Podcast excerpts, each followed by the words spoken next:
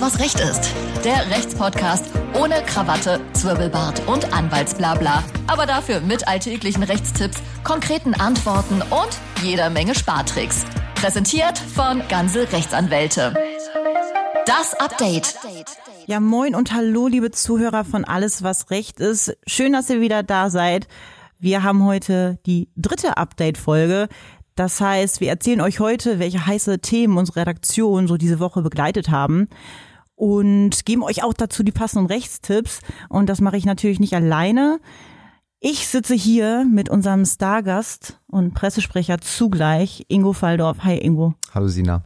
Und anstatt Martin sitzt heute Nico mir gegenüber, unser Redakteur. Hi Nico, schön, dass du da bist. Hallo Sina. Und weshalb äh, Martin heute fehlt, er hat sich heute frecherweise Urlaub genommen, weil er wurde vor 31 Jahren auf die Welt geworfen sozusagen. Herzlichen Glückwunsch an dieser Stelle, lieber Martin. Wir vermissen dich. Schön, dass du morgen wieder da bist. Und worum es heute in dieser Update-Folge geht, das wird uns Nico mal genauer erklären. Ja, Sina, das erkläre ich sehr gerne. Und zwar, ich sitze hier nicht nur in Winterjacke in unserem tollen Medienraum, weil es einfach nur saukalt ist, muss ich sagen. Äh, ja, wer hat, wer hätte die Heizung anstellen sollen vorher? Ich weiß es nicht. Das Fenster war offen. Ähm, die Heizung ist jetzt aufgedreht. Nee. Und, und Fenster weiterhin offen.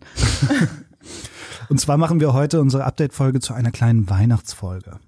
Wir möchten jetzt einfach mal alle die Augen schließen und uns folgendes Szenario vorstellen. Es weihnachtet da draußen es schneit, ich weiß, Schnee hat man schon lange nicht mehr gesehen in Deutschland, ähm, aber stellen wir uns einfach mal vor, es schneit draußen und unser Protagonist unserer kleinen Weihnachtsgeschichte fährt auf der winterlich weihnachtlichen dunklen Landstraße lang und stellt sich auf einmal die Frage, ist mein Auto eigentlich vom Dieselskandal betroffen? Ingo, erzähl uns doch mal mehr dazu. Ja, das sind natürlich auf jeden Fall die Fragen, die einem so beim Autofahren immer einfallen, äh, üblicherweise. Und äh, vielleicht liegt es aber daran, dass ähm, unser Protagonist die Dezemberausgabe von Report Mainz gesehen hat, mhm. äh, die im Fernsehen lief. Und ähm, Report Mainz ist ein Investigativmagazin, ähm, was auf dem ersten läuft, einmal im Monat. Und ja, in der Dezemberausgabe ging es um einen Fall von uns. Ähm, und zwar hat uns das Team von Report Mainz begleitet. Wir waren im Süden Deutschlands in Bamberg bei Martin Plei. Martin Plei ist, ähm, ja, ich nenne ihn mal Abgasexperte, ähm, kümmert sich also um Abgasmessungen und wurde von uns sozusagen beauftragt, ähm, einen Volkswagen äh, mit einem EA 288 Motor zu untersuchen. Kurz zur Erklärung. Der EA 288 ist der Nachfolgemotor von dem EA 189. Das ist der Motor, mit dem der ganze Dieselskandal 2015 ins Rollen kam. Und äh, bei diesem Nachfolgemotor, ähm, da wurde natürlich nicht betrogen, sagt VW. So, äh, jetzt gibt's aber schon seit geraumer Zeit immer wieder ähm, Zweifel daran und ähm, wir haben sozusagen den Martin Plei dann beauftragt, ähm, da einmal nachzumessen und da war eben Report Mainz auch mit dabei. Und ja, dann kam raus, was wir natürlich vermutet hatten. Ähm, äh, es gibt eine große Diskrepanz in den Abgas, äh, bei den Werten, wenn man die nachmisst beim Ausstoß von den giftigen Stickoxiden ähm, der Test auf dem Teststand, da sind die Werte im Rahmen, deswegen hat das Auto auch die Zulassung bekommen und ähm, auf der Straße, also im realen Straßenverkehr, ähm, wo die Werte deutlich darüber sind.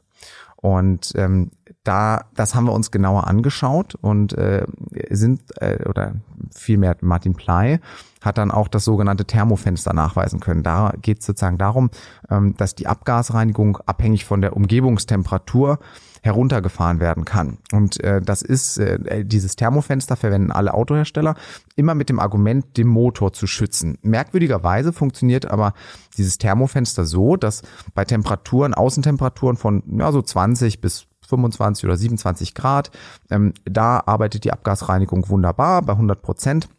Äh, das ist zufällig genau die Temperatur, bei der diese Tests auch immer gemacht werden auf dem Rollenprüfstand ähm, äh, von den ganzen äh, Freigabestellen in allen Ländern, so dass die Autos eben auch die Freigaben erhalten.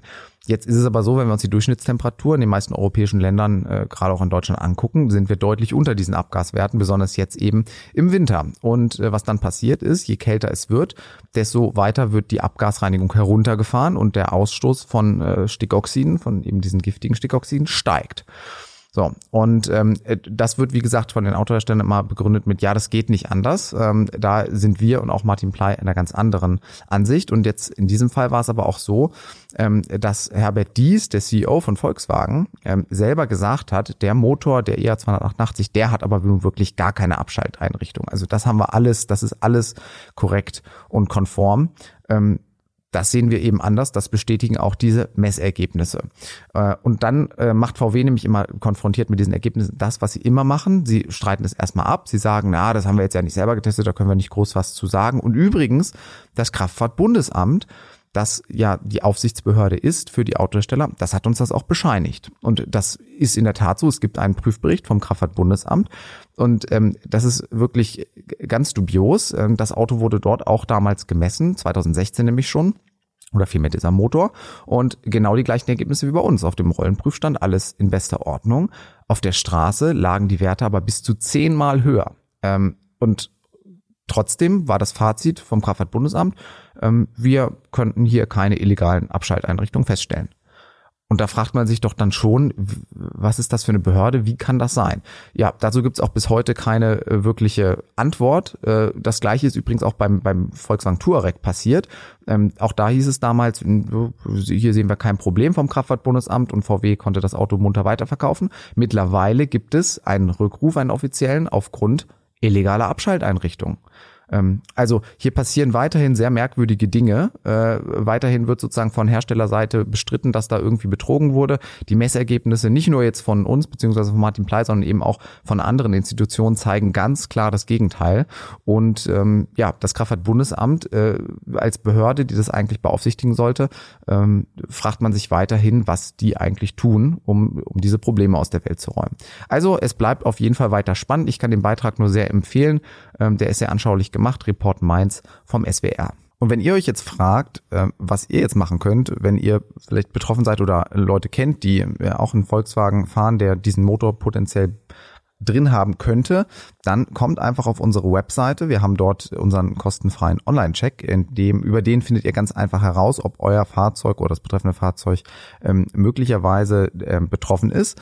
Und äh, man darf sich auch nicht, das ist ganz wichtig, von, von irgendwelchen Kampagnen von den Autoherstellern entmutigen lassen. Es gibt nämlich auch schon Urteile gegen, von, von Landgerichten gegen den EA 288, wo eben auch jetzt schon die Richter äh, erkannt haben, dass hier irgendwas nicht stimmt und dass da auf jeden Fall betrogen wurde. Also die Chancen bessern sich und das ist, wir vergleichen das immer mit der Situation von vor ein paar Jahren, als es eben losging mit dem Dieselskandal, damals noch beim EA 189. Ähnlich äh, sieht das jetzt auch aus. Also kommt auf unsere Seite beziehungsweise guckt in die Show Notes Dort äh, findet ihr dann alles, was ihr braucht. So, wir setzen jetzt unsere Weihnachtsgeschichte fort und nachdem sich unser Protagonist abgeregt hat über den Dieselskandal und dass sein Auto davon betroffen ist, weil er sich auch in guten Händen fühlt bei Kanzelrechtsanwälte, konzentriert er sich wieder auf seinen anstehenden Weihnachtsbesuch bei seinen Eltern und fährt weiter auf dieser dunklen weihnachtlichen Landstraße entlang. Und was passiert? Plötzlich springt ein aufgeschrecktes Tier vor sein Auto und es kracht. Die Rede ist hier natürlich von Wildunfällen. Und Wildunfälle passieren vor allen Dingen in der Zeit, wo die Dämmerung schon sehr früh eintritt, also im Herbst und im Winter. Und allein in Deutschland ähm, gab es in der Saison 2018, 2019 über 235.000 Wildunfälle. Das sagt der Deutsche Jagdverband, DJV. Und bei einem Wildunfall handelt es sich, wenn ein sogenanntes Haarwild davon betroffen ist. Wir fragen uns, was ist denn das Haarwild? Und zu Haarwild gehören Rehe, Hirsche, Wildschweine, Hasen und Füchse, Marder, Fischotter, Seehunde beispielsweise auch. Die man, hoffe, die man in Deutschland üblicherweise dann auch antrifft, so im Wald. Im Wald, richtig, im Brandenburger Wald. Mhm. Und dann handelt es sich um einen Wildunfall. Wenn du beispielsweise eine Kuh, einen Hund oder eine Katze anfährst, dann handelt es sich nicht um einen Wildunfall und dann muss die Kfz-Versicherung nicht unbedingt für die äh, Kostenübernahme aufkommen. Was wichtig ist zu wissen, das äh, ist das korrekte Verhalten vor und nach einem Wildunfall. Bei einem Wildunfall selbst ist es wichtig. Das Fernlicht muss natürlich aus sein. Man muss stark bremsen, aber nicht ausweichen. Wenn man ausweicht, läuft man Gefahr, dass ähm, der Unfall durch ein Krachen gegen einen Baum beispielsweise noch viel, viel schlimmer ausfällt als nur beim Zusammenstoß mit dem Tier selbst. Man lernt es schon in der Fahrschule, bitte nur bremsen, das Lenkrad gut festhalten und vermeiden zu lenken. Wenn der Unfall passiert ist, versucht so gut wie möglich Ruhe zu bewahren. Ich weiß, es ist eine sehr, sehr schlimme Situation, aber verständigt sofort die Polizei. Zieht eure Warnweste an, stellt das Warndreieck auf, so wie man es gelernt hat. Die Polizei selbst wird auch den zuständigen Jäger oder Jägerin anrufen, damit die sich um das tote oder verletzte Tier kümmern können. Und die Polizei selbst wird auch alle Schäden und Beweise am Auto, also zum Beispiel Haare oder Blut, bis ins Detail protokollieren. Das ist ganz wichtig auch für die Versicherung. Manche Versicherungen werden auch auf einen Gutachter zurückgreifen. Damit man die Beweise auch nicht vernichtet, sollte man vielleicht bis dahin, wenn die Versicherung auf einen Gutachter besteht, ähm, auf eine Autowäsche verzichten, damit man keine Beweise äh, vernichtet hierbei. Aber keine Sorge, das wird nicht lange dauern, weil in der Regel dauert es nur wenige Tage nach einem Wildunfall, bis dieser Gutachter sozusagen sein Gutachten gemacht hat. In den meisten Fällen kommt auch schon die Teilkaskoversicherung für äh, so einen Fall auf. Was aber sein kann, es gibt Situationen, in denen die Teilkaskoversicherung das nicht deckt. Und zwar in folgenden Situationen beispielsweise. Wenn du durch ein Ausweichmanöver gegen einen Baum gefahren bist. Das ist dann schon wieder ein ganz anderer Typ von Schaden. Wenn zum Beispiel ein totes Tier Schäden an deinem stehenden Fahrzeug verursacht hat oder wenn du beim Versuch, den äh, Zusammenstoß zu vermeiden, ähm, einen Unfall mit dem Gegenverkehr verursacht hast. Dann kann es sein, dass nur eine Vollkaskoversicherung dafür aufkommt und selbst die sich aber auch weigern kann, dort dann für den Schaden einzustehen. Also, was kann man jetzt machen? wenn man äh, einen Rat sucht in äh, Verkehrsrecht, in Unfallrecht, in Versicherungsfragen, wendet euch an uns. Wir können eventuell weiterhelfen. So.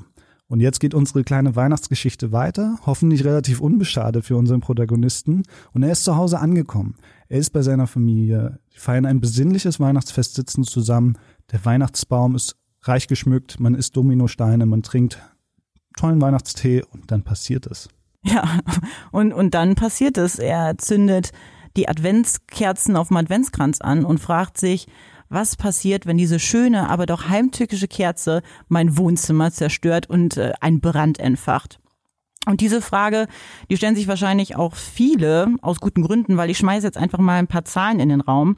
Im letzten Jahr verzeichneten Versicherer während der Advents- und Weihnachtszeit rund 29.000 Brände. Das sind etwa 9000 Brände mehr als im Herbst. Und wie gesagt, da sind wir halt schon beim Thema, wer zahlt, wenn es zu Brandschäden in der Wohnung kommt. Im Grunde ist es einmal die Hausratversicherung und einmal die Wohngebäudeversicherung. Wenn beispielsweise der Hausrat durch einen Brand zerstört wird, kommt grundsätzlich die Hausratversicherung für den Schaden auf. So, was ist der Hausrat? Das sind im Grunde alle beweglichen Sachen im Raum. Das heißt die Couch, der Stuhl, der Tisch oder sogar die Geschenke unterm Weihnachtsbaum. So, die äh, Wohngebäudeversicherung hingegen kommt dann zum Tragen, wenn Schäden direkt am Gebäude passieren. Das heißt, De die Decke, der Boden oder die Wände. So. Aber, und in der Versicherung geht es halt oftmals immer um das große Aber, manchmal kürzen die Versicherungen die Zahlung oder stellen sich sogar ganz quer. Wann passiert das? Beispielsweise, wenn man dem Versicherten vorwerfen kann, dass er grob fahrlässig gehandelt hat. Das ist dann zum Beispiel der Fall, wenn der Versicherte durch sein Verhalten einen Schaden riskiert. Das, wenn er zum Beispiel über eine unangemessene Zeit äh, die Kerze nicht beaufsichtigt oder die Kerze so weit herabbrennen lässt, dass die Flamme jederzeit das Gesteck entzünden könnte. So, also wenn der Protagonist jetzt irgendwie zum Supermarkt läuft, um irgendwie Nachschub für Glühwein und Spekulatius zu holen und dabei die Wohnung in Flammen steht, weil er die Kerze nicht gelöscht hat oder ausge, äh, ausgepustet hat, dann könnte die Versicherung sich dann querstellen und vielleicht das auch aus gutem Grund. Und in den meisten Fällen kommt auch die Versicherung nicht für sogenannte Senkschäden auf. Senkschäden, die entstehen eben nicht durch offenes Feuer, sondern lediglich aufgrund von Hitze. Und deshalb zählt er laut Definition bei vielen Versicherungen halt nicht zur Kategorie eines Feuerschadens.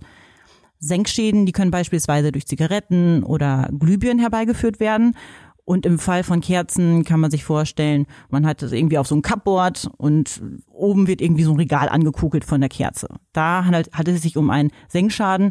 Und wenn da der Mahagoni-Tisch äh, dann angeschmort wird, dann ähm, kann es auch hier sein, dass die Versicherung sagt, so, nee, dafür, dafür möchte ich nicht zahlen und werde ich nicht zahlen. Aber um einen Strich unter die ganze Sache zu machen, dass die Versicherung die Kostenübernahme manchmal verweigert, ist nichts Neues aber nicht immer verweigert sie die Kostenübernahme zu Recht. Und wenn auch ihr jetzt da draußen irgendwie Probleme mit der Hausrat- oder Wohngebäudeversicherung habt, immer gerne an uns, prüft euren Fall, ob es sich in erster Linie überhaupt lohnt, gegen die Versicherung vorzugehen. Und wir werden euch da weiterhelfen. Vielen Dank, Sina. So, damit schließen wir unsere kleine Weihnachtsgeschichte jetzt ab. Und gleichzeitig möchte ich allen Zuhörerinnen und Zuhörern auch ein schönes Weihnachtsfest wünschen, ein unfallfreies Weihnachtsfest vor allen Dingen. Wir werden uns nochmal hören und zwar nächste Woche wieder mit einem Experten zu Gast und die Woche darauf wieder mit einer Update-Folge und dann ist das Jahr auch schon beinahe zu Ende. Ich bedanke mich bei meinen Kollegen hier im Studio, Sina, Ingo. Sehr gern. Schön, dass ihr da wart. Hat sehr viel Spaß gemacht. Alle Infos, die ihr braucht, alle Artikel, über die wir heute auch gesprochen haben, findet ihr in den Show Notes. Da könnt ihr euch nochmal näher dazu informieren. Genauso auch auf unserer Website generell zu all unseren Produkten. Und wenn ihr Hilfe braucht, sind wir für euch da. Ja, das hast du sehr schön gesagt, Nico. Ich an dieser Stelle wünsche euch auch, dass ihr nicht so ein Weihnachten erleben müsst wie unser armer Protagonist. Der musste ja heute wirklich sehr leiden. Ne? Das ist richtig. Also, macht's gut, bis zur nächsten Folge. Bleibt gesund. Tschüss. Alles, was Recht ist. Der Rechtspodcast von Ganze Rechtsanwälte.